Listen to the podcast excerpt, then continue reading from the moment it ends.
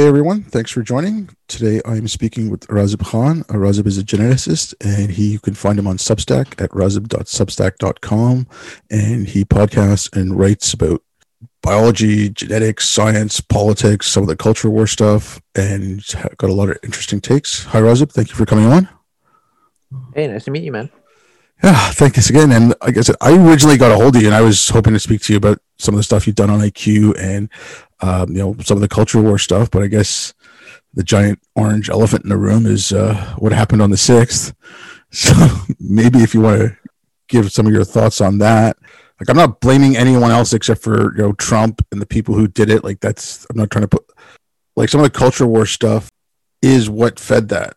Um, I think I mentioned to you, you know, that I was overseas, and when I got back in two thousand fourteen, the first thing I, like all this stuff I noticed about like secular blasphemy, I always saying to friends and stuff, like there's an overcorrection coming and we got to stop this. And I think what happened on the sixth was that overcorrection. Yeah. I mean, I don't know if I have anything uh, deeper insightful to say about that. Um, basically, I think there are issues relating to information technology, polarization, um, just random things uh, to do with uh, just the current moment in American history with the election of Trump uh, that just kind of all came together in a contingent whirlwind. And, you know, stuff like this happens in history, and it just doesn't usually happen to Americans. And that's why we're shocked, I think. I mean, okay, fine. It doesn't happen in America, but I mean, you had the Civil War. That was a hundred, but it was, you know, that was, that was like a long time ago, right? Yeah, no, no, I get it. It was, it was a while ago, but again, my contention on this is it's just we're losing tethers to reality on all sides. Like, this is not a right or left thing. Like, you know, you've you've got biologists arguing whether or not, you know, sex is a social construct, like let alone gender, and then you've got, you know, take anything you want from MAGA. I mean, like, we're losing our tethers to reality, and it's. I mean, I realize a polar. I mean, that's where I think polarization is coming from. The thing with social media, like I, I get that, but maybe I'm biased because I work in tech. It's, it's like, that's the medium, but if the stuff underlying it hadn't gone so wrong, then maybe the mediums would have been used better. Well, I mean, do you think maybe the Enlightenment period was a weird aberration? No, if you, I don't know if you've read David Deutsch's book, The Beginning of Infinity. No, I have not. Okay, he talks about pockets of enlightenment and mentioned these kind of things. But if you look back to the Greeks, uh, you know, call it the golden age of Islam, there's been pockets of time where people have thought about these ideas. And I think if you have people left, to look, like if you have, pe- if people have the time, they can come up, they'll come up with these similar thoughts. And, you know, I think during the Enlightenment period, like it built on everything else.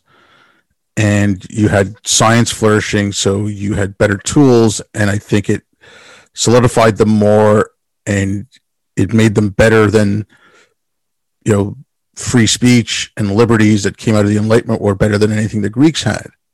I don't think it was an aberration. I just think it was natural progress. I mean, there's a guy in, uh, I read about this recently, there's a guy in Ethiopia, uh, his name was Jacob, and this was one hundred or so years before Locke and Kant, mm-hmm. and he sat in a cave in Ethiopia, and he he came up with similar ideas. So I don't think this was an aberration. I think this is, if given the chance and we can stop and think, I think we will start coming up with these ideas. Yeah, I mean, that's uh, that's reasonable. I mean, but you need to have uh, the scaffold, the framework, and um, like how sustainable is that? Civilizations rise and fall. And so, I mean, not to be Debbie Downer about it, but, um, you know, our republic has gone on for over two hundred years, and people were skeptical when it was founded. And, um, you know, all good things must come to an end. I'm not saying it's now, but um, I think we need to keep some perspective um, that the era of history and kind of the Whiggish progress-oriented view has been historically kind of the minority view. No, it's it's true. We've we've there's it's always been. Um, I think I think it was Douglas Murray who said it. Like, freedom's not always been a very popular, you know, choice. Like, people just want to go about their lives, do their stuff, and not really think about it. It's only for. It's only because of, you know, a select few that get things going.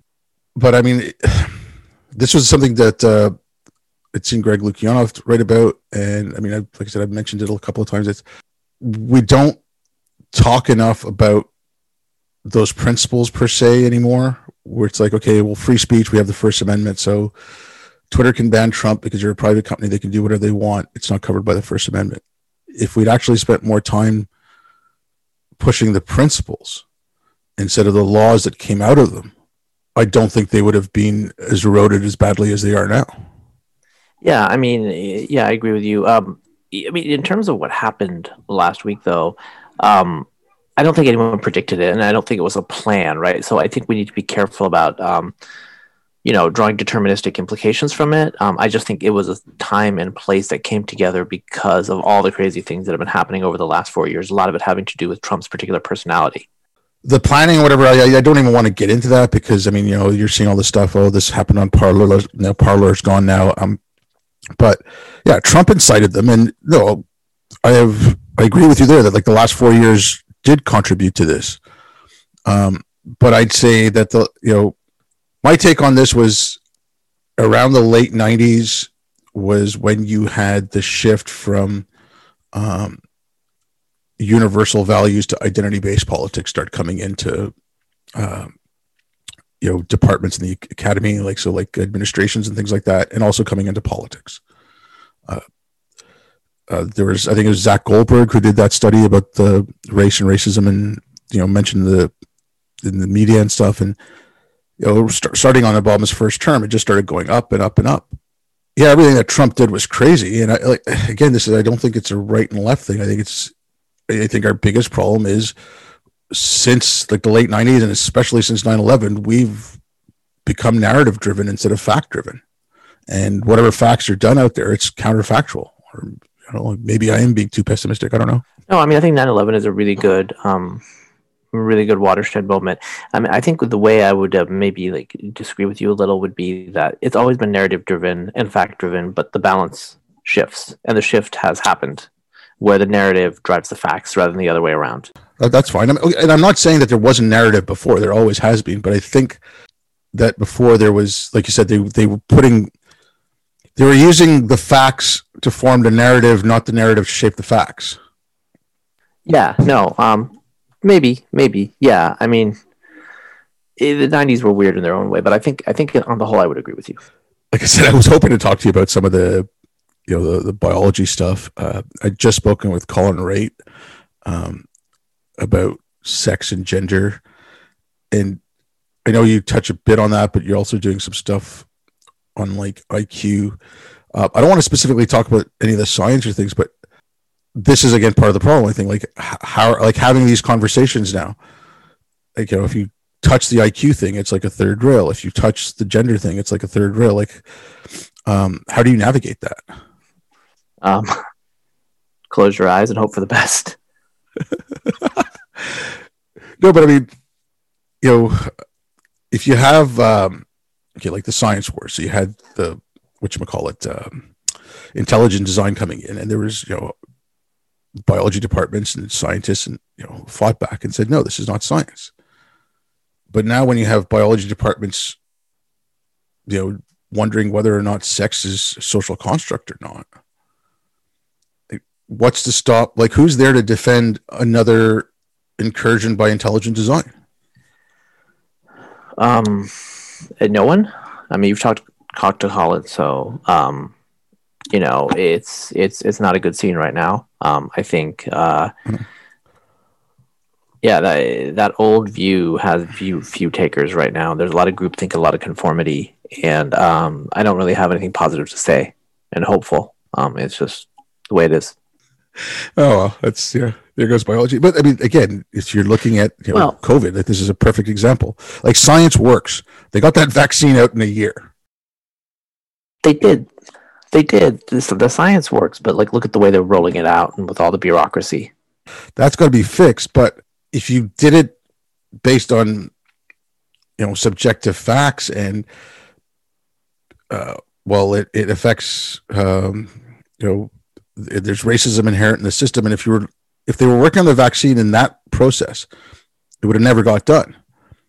I mean, can't like, isn't there a way to just say, okay, look, let's rally behind this and say that this works, what you're doing doesn't? I mean, is or are there no more adults left in the room? I mean, that's what I think. That's what people thought, that COVID was a was a shock to our system. It was the real world coming back, and that would change things.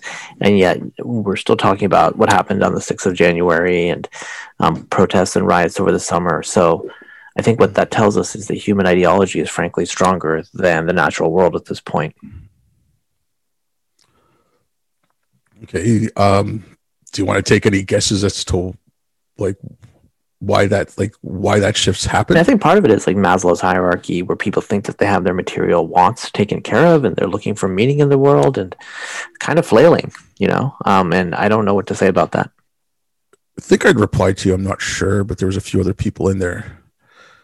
Like, I don't want to bring an equation into this, like like an equivalency, but I want to look at it as, I'm not saying what happened on the sixth or what happened over the summer was close to what happened on the sixth, but I think there is an equivalency to be looked at, and that's, you had Trump saying all his insanity since, you know, the election, and even before, like how they were planning to steal it and all that, and he fired his people up. But over the summer, you had Democrats kind of giving the okay for violence for political means. I mean, I know that our, in August they started denouncing violence, but they never specifically said, okay, you know, Antifa, Black Lives Matter. I mean, Biden said Antifa was just an idea, but like, again, the the part of the narrative thing, like these, like, you know, the MAGA people who stormed the Capitol, they had their narrative going, and these people, like, they saw another narrative that said, okay, it's okay to attack federal buildings. It's okay to attack courthouses. It's okay to get violent when you see, feel you're unheard. And they were told they were unheard. They had their truth. No, no, they had their truth. I mean, I mean, that's basically, I, I think what happened over the summer created a permission structure um, and reduced the legitimacy of, you know, law enforcement in a lot of ways. And um, I think a lot of us were worried that that was going to happen, and it did happen. And I think this is like a um, a bidding war escalation now, uh, because once you open the door, um, it's hard to close it. You know, when you make exceptions for your team, uh, other people are going to make exceptions for their team, and that's what I think is happening right now. And I think will continue to happen. I don't see it stopping, but I mean, I hope it would. For myself, it's always been I'm, I've been just saying there's an overcorrection coming, and I you know. I hope that this is the end of it, but I don't see it. Like, I mean, like you mentioned the vaccine rollout, and then that uh, there's a speech, or there's some comments from Biden going around today where he said, um, you know, on the whole, they're very, very, very good, but there was a few seconds where he just included identity. Like, we're going to do it for Black, uh, Latino, uh, Asian, and Native Americans. And, you know, he started by specifying those, like, said I, I hope the overcorrection would would jolt people back, but like, how do you think you, we pull ourselves back from the brink of this? I think the way we're going to pull ourselves back from the brink of this is some sort of financial crisis where we have to start thinking about money and paying the bills rather than all these ideological concerns. Like, this is it's kind of fun and games in a way. I think people think it's a great video game. The, the financial concerns, like, but there's the bill that he was talking about, or the, the program that he was, ta- he was talking about was, you know, we're about building back businesses. So that's trying to fix the economy, but they're doing that on a race-based lens. Like, it's like, yeah, well, I mean, so here's the thing. Um, you know, a lot of these identity politics politicians, they do a lot of talking. We'll see how they execute. Um, I'm skeptical they're really going to do much, although they will talk a lot. If they do do things, there's going to be serious problems because, one, we have a finite amount of money, and this is obviously unfair and racist. Yeah, no, totally. But I mean, it's okay. I, I you know, th- there's that, but you have the schools now saying, I, I think it's in New York, I think it's in Washington, um, California probably too. I'm not one hundred percent sure about that, where they're saying they're going to get rid of grading. This is, again, like, I think it's part of the same problem. Like, you, you can't have, you know, if you're getting rid of grading for high school kids and then they're going into college, well, when they get into work and they get into, you know, some of them are going to go into finance. If they haven't passed math, but they're working in finance, like, how, forget working on race-based policies. Like, who's making these policies now? Yeah. I mean, I think part of it, what's going to happen is people are going to realize that this is not sustainable, and, you know, um, finance is going to have to hire immigrants. I mean, this is just, I, I totally agree with you. It's not sustainable. It's horrible. But um, I think that right now our political leaders aren't going to see the consequences because they're old and they're insulated. Um, and so they're going to say, well, Americans can't do these jobs. Let's have immigrants do it. I think that's ultimately what's going to happen, if I have to predict.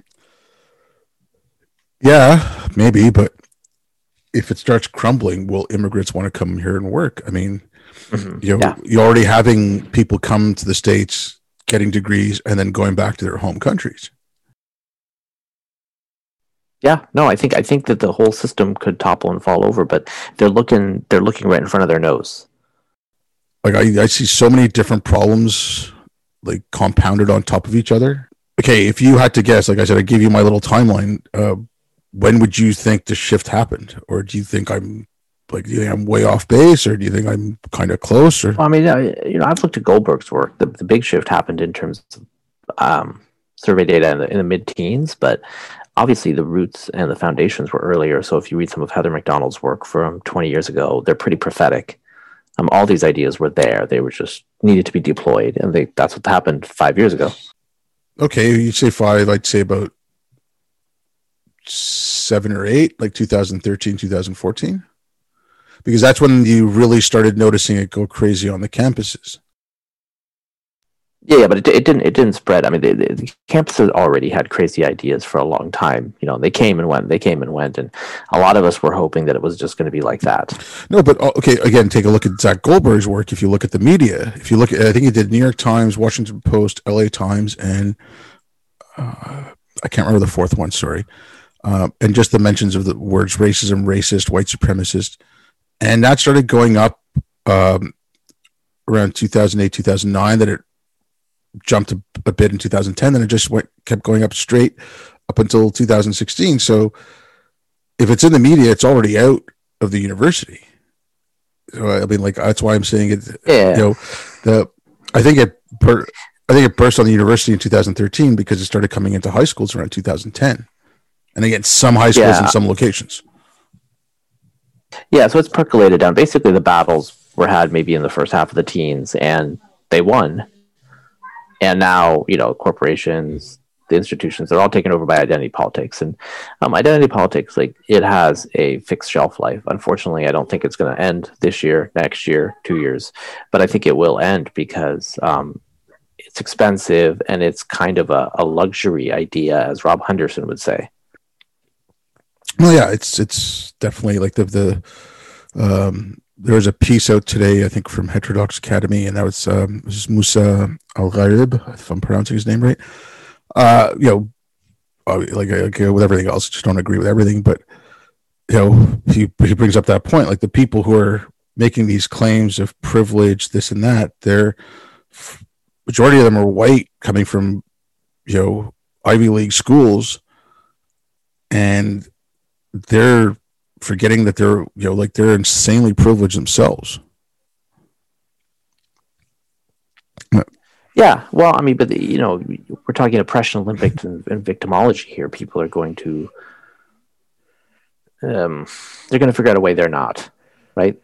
Like what's their angle? Like how are they oppressed? Yeah. Wow. That's, you, you've made victimhood, um, well, you made victimhood currency. And again, that's been about twenty years.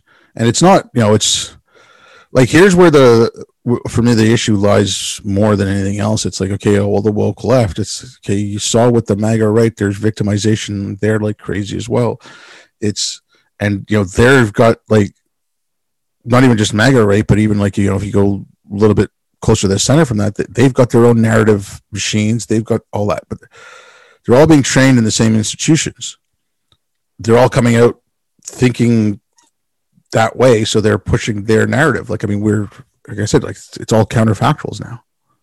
Yeah, I mean, we're living in um, it's all it's all idealism, right, rather than materialism. And so I guess what I'm trying to say is like when there's a material concern, idealism collapses, and so that might be what we need. Um, I think what both of us would hope for would that would be that arguments and that ideas would would really determine the outcome, but I don't see that happening, unfortunately. I hope I'm wrong. Well, yeah, okay, neither do I. That's okay, that, that this is my this has been my biggest worry, and everyone's like, okay, you know, there's there is a growth in white supremacy, and I'm being talking the real kind, not you know the made up stuff. Um, But that's, there's my concern. Like, we've had this focus on identity politics, and if it keeps getting pushed, and there is, and there is an economic need right now with, you know, COVID laying waste to the economy.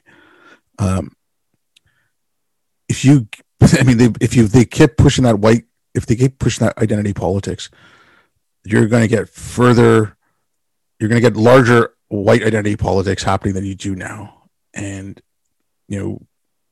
That's it's not going to be a good thing in a majority white country, especially a majority white country with nukes. Yeah, um, I mean, I've been I said the same thing in two thousand sixteen before Trump was elected, so we're on the same page. I mean, ultimately, for a lot of white liberals, this is play acting. They can revert to another identity if the situation is needed. Let's be frank. I mean, so so so when they talk about white supremacy, unless they themselves are white supremacists, they don't know what they're talking about. It gets, it's a weird verbal abstraction for them, right? Yeah, but also if you look at the way that, again, it's definitions. We've, you know, like I said, we're losing a lot of things. Um, white supremacy to someone in um, Antifa, or someone, not just someone going to the B L M protest, but someone from the organization, is, you know, capitalism. It's the okay, obviously the the police, for, you know, force, the legal system, but it's it's the academy is white supremacy. I mean, you had Princeton's pre- president putting out a letter saying, you know, we were built on white supremacy, you know, we're white supremacists, um, you know, or systematic, systemically racist uh, organization. Like, they, when I think when I say white supremacy, I'm talking about, you know, the asshats in Charlottesville with the tiki torches and the, you know, the cargo shorts. K K K, neo-Nazis, like, you know, that's that's white supremacy, but they've got an academic definition that doesn't fit with reality either. It's not about reality. It's about kind of manipulating memes yeah. and these positional games, right? So I think that's what we're talking about. And my point, I think, that I'm trying to get across is, I think, you know, when material conditions are going to matter again, this stuff fades away, right? So we know that for sure. Now, the other option is we can argue them out of it. Mm-hmm. Through reason, but um, once you basically say reason is not a acceptable tool, it's hard to use that tool. Yeah, uh, but like I, again, I'm going to be, like I said, maybe I'm more pessimistic than you. I think you're saying if there is, you know, when when push comes to shove with the economy, people are just going to put this aside, and then they're going to get together and try to fix it. I don't know. I, I'm afraid that the the divide is going to be so great that they're going to blame each other, and it's it's going to come to violence, and it's going to come to something horrific. Mm-hmm. I mean, that's quite probable. I mean, that's been human history. I mean, we might be we might be reverting back to the mean. Yeah, which would, you know, like I keep saying, I said this a few times over the last few years. It's, you know, five hundred years or one thousand years from now, a future David Deutsch is going to be writing about us as a pocket of enlightenment that went out.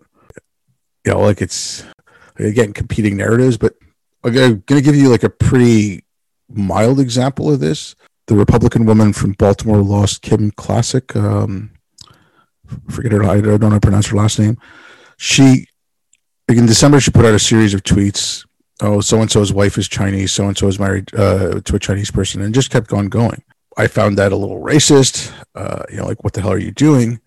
But no one on the other side, as far as I could tell, had a, you know, moral leg to stand on, because what's going on in Virginia with the schools are Asians, you know, because there's too many Asians. What's going on in Harvard? Oh, there's too many Asians, so white supremacy uh, spreading in Washington State. Asians are now considered, you know, it's white and Asians, and then people of color. So who's Who's going to stand up to that, and who's got the moral authority to stand up to someone like that when you're spreading your own version of it? No, I mean, I agree. I mean, they're they're basically inversions. They use the same superstructure um, for different moral ends. But, um, you know, once you start operating with this currency, it legitimiz- legitimizes it. And so, um, yeah, I mean, I think that's right. And, um, you know, I've been on this case for a while, and I've been alarmed. And to be frank, um, we lost. Oh, we, I think we lost a while ago, but I, you know, I think there was, I think there was a chance to bring some back, but we're losing ground day by day. So, okay, you, you said, yeah, I know you, you've mentioned you've been writing, writing about this for a while. Like, what, what was the catalyst for you to say, okay, something's completely wrong here? Hmm. You know, I've always been kind of more on the libertarian right. Um, I wouldn't call myself libertarian anymore, but um, skeptical of this identitarian stuff. So it's just always been something that I've been opposed to. And, you know, it was a normal thing to be opposed to it ten, twenty years ago, and not like some sort of taboo, edgy, you know. Uh, I mean, I've always had my own views and not been defined by my identity, uh, racially or religiously, since I'm not religious and, and all that stuff. So um, it's just never been a good fit for me. And uh, I've always expressed my views about that. But uh, recently, it's just kind of spitting into the wind. Yeah. I mean, and yeah, you mentioned that, like, okay, so I'm up in Canada, you're in the States, but like I, my family moved to Canada when I was six. And my dad specifically moved us because we were staying with um, um, an aunt and uncle when we first got here. Um, and my dad looked at the neighborhoods they were in, and they, they were starting to be uh, South Asian, you know, started to get ghettoized with South Asians. And my dad was like, no, I don't want to live here. It's like, I didn't leave India to bring my family to live in Little India. He's like, I want to live in Canada. And so, you know, we moved to a predominantly white neighborhood. Um, and it wasn't even like it was so much white. It was just Canadian. It was, there was a mix of people. Um, so yeah, I've never had that identity politics thing. And it, you know, there's racism in Montreal, there's racism in Canada, and I faced that, but it wasn't until the first politically correct movement, you know, political correctness stuff in the late eighties, where I was made to focus on my race by well-meaning, you know, liberals, like quote unquote liberals. Like I find that worse, some skinhead calling me a Paki or something.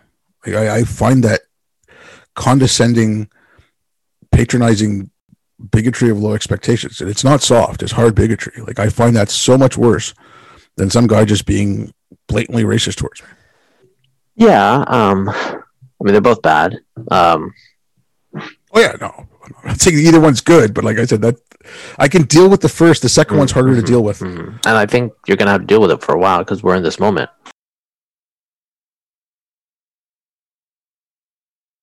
I mean, I used to joke, like when I first heard about it, uh, so I guess it was like eighty-nine. So I was just starting university and I was working at an insurance company and I was hearing some of this stuff and I'd, I'd come into work and I'm like, hey guys, I can't be racist because I'm brown. And they're like, what are you talking about? I was explaining to them and people were work, like, where are you getting these crazy ideas? You know, they were kind of shocked that I was telling them I'm getting them at school. yeah. Yeah. Um, no, we live in, in, we live in a time that's so crazy that sometimes I forget what I look at what I wrote like ten, twenty years ago or ten, fifteen years ago. And everything was so different. You know, remember Obama was opposed to gay marriage in two thousand eight. It's not only that. Okay. Like, uh, okay. The election fraud stuff. What, okay, what Trump did is insane. Like I'm not trying to defend any of that stuff. Like it's complete insanity as far as I'm concerned, but there, here's my problem is again, you built up a narrative for four years that the election was stolen. And that it's possible to be done. I think in September of last year, like Hillary Clinton had given another interview where she said, oh, Donald basically stole the election from me. So this is just, you know, a couple months before the election. You played into his hands. He's like, oh, no, no. See, they tried to get me because they said the election is fixed. They know elections can be fixed. So this one was fixed. You know, it's it's a battle for narrative. And it's a battle like no one's no one's working off any basis in reality anymore. It, there's a basis in reality, but the narrative is really important. The narrative is primary, right? I mean, it, it's it's it's frustrating and unsatisfying to put both siderism, both siderism out there, but that's the empirical truth. And it's like I, I don't want to put both sides out there to like make equivalencies. Like I said, what happened to the Capitol is way worse than what happened this summer, but there's an equivalency in the mentality, and I think that gets lost in the mayhem, and no one wants to look at that equivalency of the me- mentality.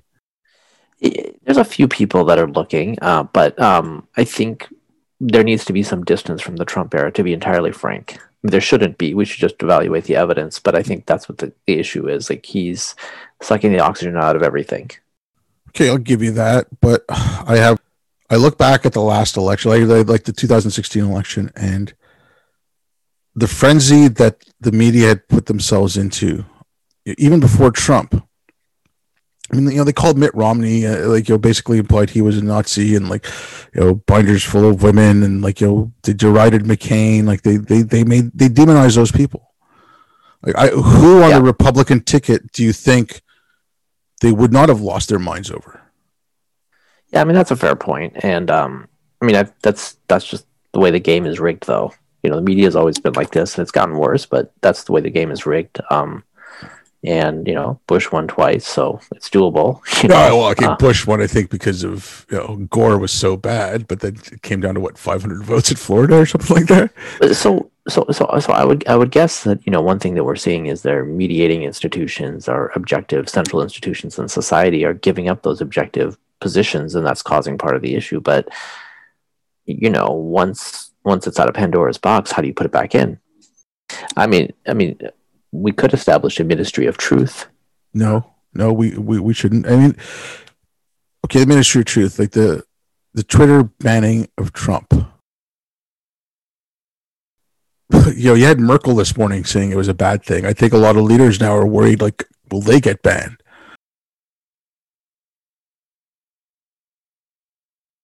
I can see where, he, you know, did he incite violence? I think he did. Did he incite a riot? I think he did.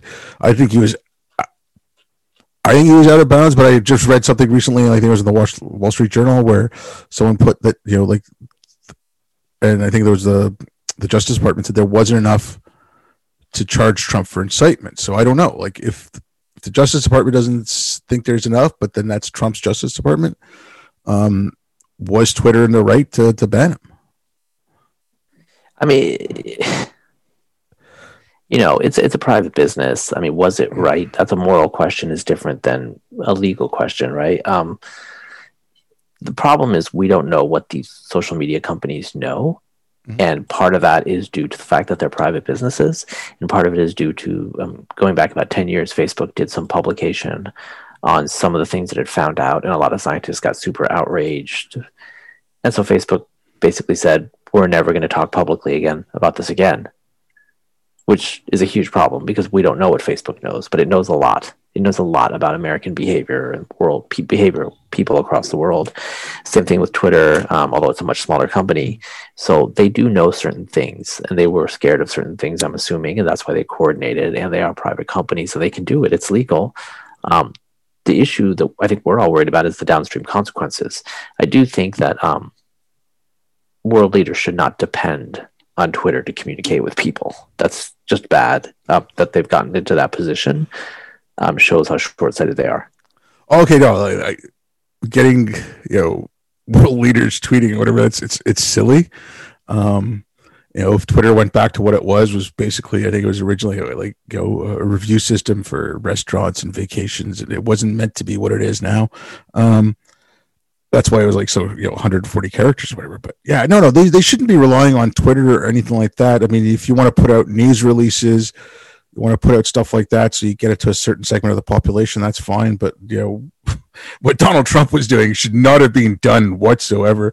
Like that, that was insanity. But, and I get, I'm not trying to talk about the legality of it. Like I, you're, you're talking about the downstream stuff. That's like the fact that they could, okay, forget even Trump. There was all kinds of other accounts that got shut down. Um, people t- were talking about this podcast. I don't know it, but they said it was a lefty podcast. Um, they were just anti-woke, but they were completely lefty, and they got shut down. But what happened to Parler? You know, it got kicked off the App Store, and they lost their web hosting. Or Citibank saying they're no longer taking donations for the G O P. Well, so here, here's the thing with Citibank. Um, there's a Citibank China. Mm-hmm. So, um, you know, I guess the, the Chinese government's okay, but the G O P is not. So I think, you know, we need to actually step back and think about like where these decisions are coming from and what's motivating them. And I think those discussions will be had in due time. Well, I hope so. But when they're talking about making a domestic terrorism bill and things like that, I don't know if there's going to be the room to have those discussions when they're going to be focused on other stuff. I mean, they're going to be talking about the domestic terrorism bill, but I don't, I don't think that that will pass, to be frank. Um, it's overkill. Um, and we already had an experience with the War on Terror and the Patriot Act. So, you know, we'll see. I'm I'm, I'm skeptical that that's going to go to more than the talk stage. I hope it, I, I see it coming in, but I, I, I kind of expect, skeptical, like you said, it'll pass in, but I am worried about it. My bigger fear is that it won't pass, but it will be kind of like an unwritten thing where, okay, we're going to look at this, you know, so they, I don't, I'm not saying they're going to do things like rendition or anything like that, but I think they'll, they'll give themselves a freer hand. I don't know. Maybe. I mean, there's always, there's always, there's always discretion. Um, the, the powers that be always have discretion. So, um, you know, that's on us to keep them in check. Right. And the problem right now is the us is, um, you know, there's not much of an us. No, there isn't. I mean, there, there's several us's.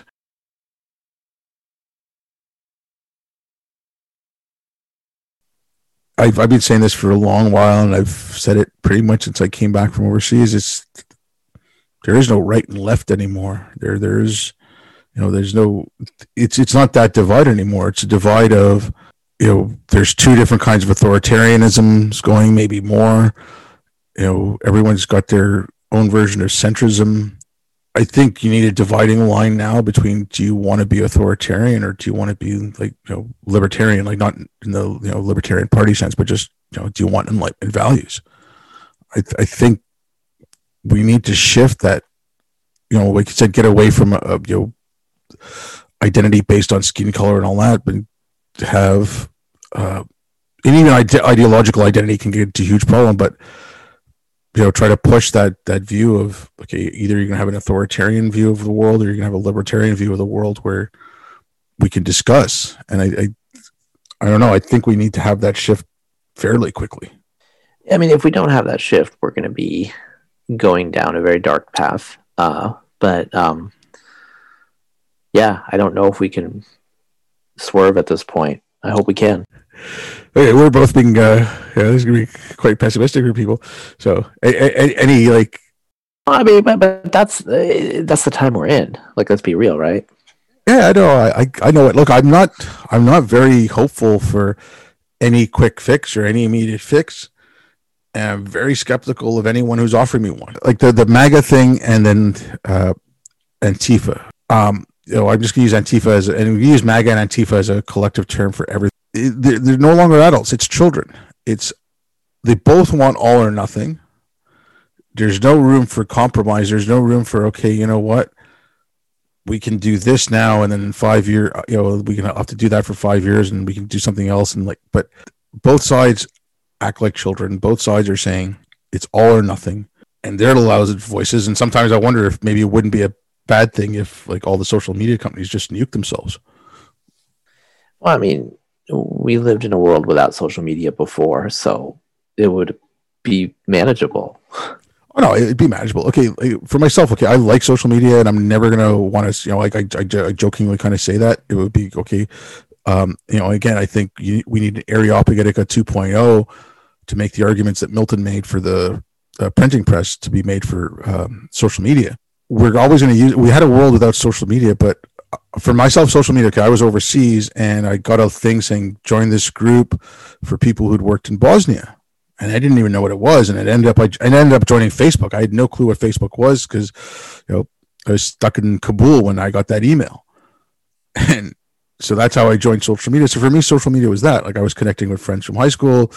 I remember one year for New Year's Eve, I had a friend from Australia, a friend from Spain, a friend from Singapore, and another one from U K. And this is, you know, we were all people who knew each other in high school and college, and we met up um, in Spain for New Year's Eve, which was awesome. Like social media is great for that, and it should be that. Um, no, I don't want it nuked, but I, I don't know. Like I like I said, I, I like I I don't know. I'm just rambling. Sorry. No, I think what you're getting at is that social media has positive externalities and negative externalities, and, and you know the balance is what's important. Um, obviously, it can't really be nuked, but I think it can be constrained and just kind of handled in a more rational way. And I think part of it is going to be just a cultural learning process. So, for example, you know, Facebook is not what it was ten years ago. Like, you know, it's a boomer, boomer tech, you know? So, you know, kids don't use it um, in any serious way. And like Twitter is used by only a minority of the population. So um, I think we need to keep in perspective that not all of this has taken off to the same extent, and it's being used differently, and it's all evolving over time. Oh no, it's okay. Well, I think what Twitter is like um, three hundred fifty million users worldwide, something like that. So it's no, it's it's tiny.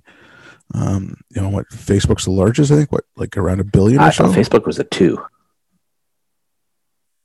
A two billion? Hmm. Okay. I, like I said, I haven't looked at the numbers in a while. Um, so yeah, yeah I, it's, I just looked okay. it up. Um, two point seven mm-hmm. billion active users. Okay, so that's like that thirty-five percent of the world's population. I mean, a lot of the adult. Yeah. Yeah. And then, um, so yeah, no, I, I get that it's okay. I get that Twitter and all that's not real world, but it has real world consequences. And it, it, like, that's the thing. You know, when people say, oh, well, it's not really the real world, it's Twitter. I'm like, okay, but you know what exists in the real world? And when Macy's will pull a plate that says, you know, skinny jeans, regular jeans, and mom jeans because someone complained that that's fat shaming on Twitter. Yeah, yeah, no, no. It, it, it, you know, it's got an effect. It does, it does. It, a lot of it is silly and some of it is disturbing. Um, my only point is, you know, stuff can change fast when people start opting out. You know, I want to start to become less cool. And so um, let's just see what another ten years brings. Um, it could be a way worse. But, I mean, uh, Twitter has had issues with engagement for many years, increasing it. Like, people get fed up with it quite quickly. So um, I think we need to keep in perspective how much worse it can get. Like, this might be the worst. Yeah, uh, with a thing like Twitter. But, I mean... If you have, we're, you're getting generations now that are that are going to grow up, you know, using social media, like you know, so they're they're born into social media. Like like myself, like I said, I joined in two thousand five, so I was two thousand five, two thousand six, something like that. So you know, I was in my thirties when I joined Twitter. Um, uh, sorry, Facebook. Uh, but yeah, so I mean, you're going to have generations that are growing up using it, and who knows what the next social media is, and who knows. If you have Elon Musk's Neuralink going in, that might fix things or might make worse things worse. But yeah, I see it evolving, but I, I just hope that my, okay, my best hope is that it maintain as much of a lid on the crazy as possible until we can get this sorted out. And then I think things will be a lot better, but I'm, you know, if I see it all, if it all goes to shit, it won't surprise me. Oh, no, no. Yeah, I, I agree with you. I think it's an accelerant, right? But ultimately, we need to focus on what's going on with us rather than the social media. And like, we are the ones that are accelerating through it, even if Twitter is kind of the medium or the current tool that's being used. Yeah. And again, it's that's okay. You see it on Twitter. Okay. It's whatever Twitter, but you'll see. You, You had it from the American Psychology, um, you know, whatever the Psychology Association, like the A P A, and then you had it from um, um, the New England Journal of uh, was it New England Journal of Medicine. But you know, there, there's coming up pushback to C B T, and you know, you're having woke therapists. When you say you have to take a look at yourself, and you know, people start examining and whatever, or some people decide to go to therapy. If the meth, like if the methodology is broken, and you're using like a, you know, using something like C B T from everything I've read about it and you know seen about it, and you know, Lukianoff in uh, Coddling the American Mind, he talks about it.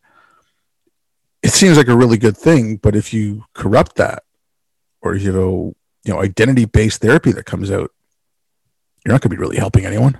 Yeah, but I mean, some things aren't about helping. I mean, that's I think part of what we're getting at. Like, there, there's a lot of performance. There's a lot of like kind of like um, signaling that's going out there, and none of it's real. It's all positional. It's all kind of like we're dead in the water and in place right now as a culture. And I don't know what the next step is. Like, think about, you know, going to the moon, or in the nineteenth century, the spirit of discovery. Like, we don't have that right now. What we have is dunking on each other on social media. We need that conflict. We don't. Like, people don't have that conflict. Like, and I'm, I, I don't mean we, we need to go discover a new continent or whatever, but we've, we're basically amusing ourselves to death. Yeah. I mean, this is, this is like straight out of some like science fiction dystopia. Um, but you know, this is where we're at. I mean, opioids, social media, obesity, all of these things are kind of like wrapped up into one package, in my opinion. Look, I don't want to keep you too, too much longer. Uh, if you've got any last words to say on the, uh, on the current state of the culture war, or if you've got advice for people on how to get out of it, um, or how to at least mitigate it, go ahead.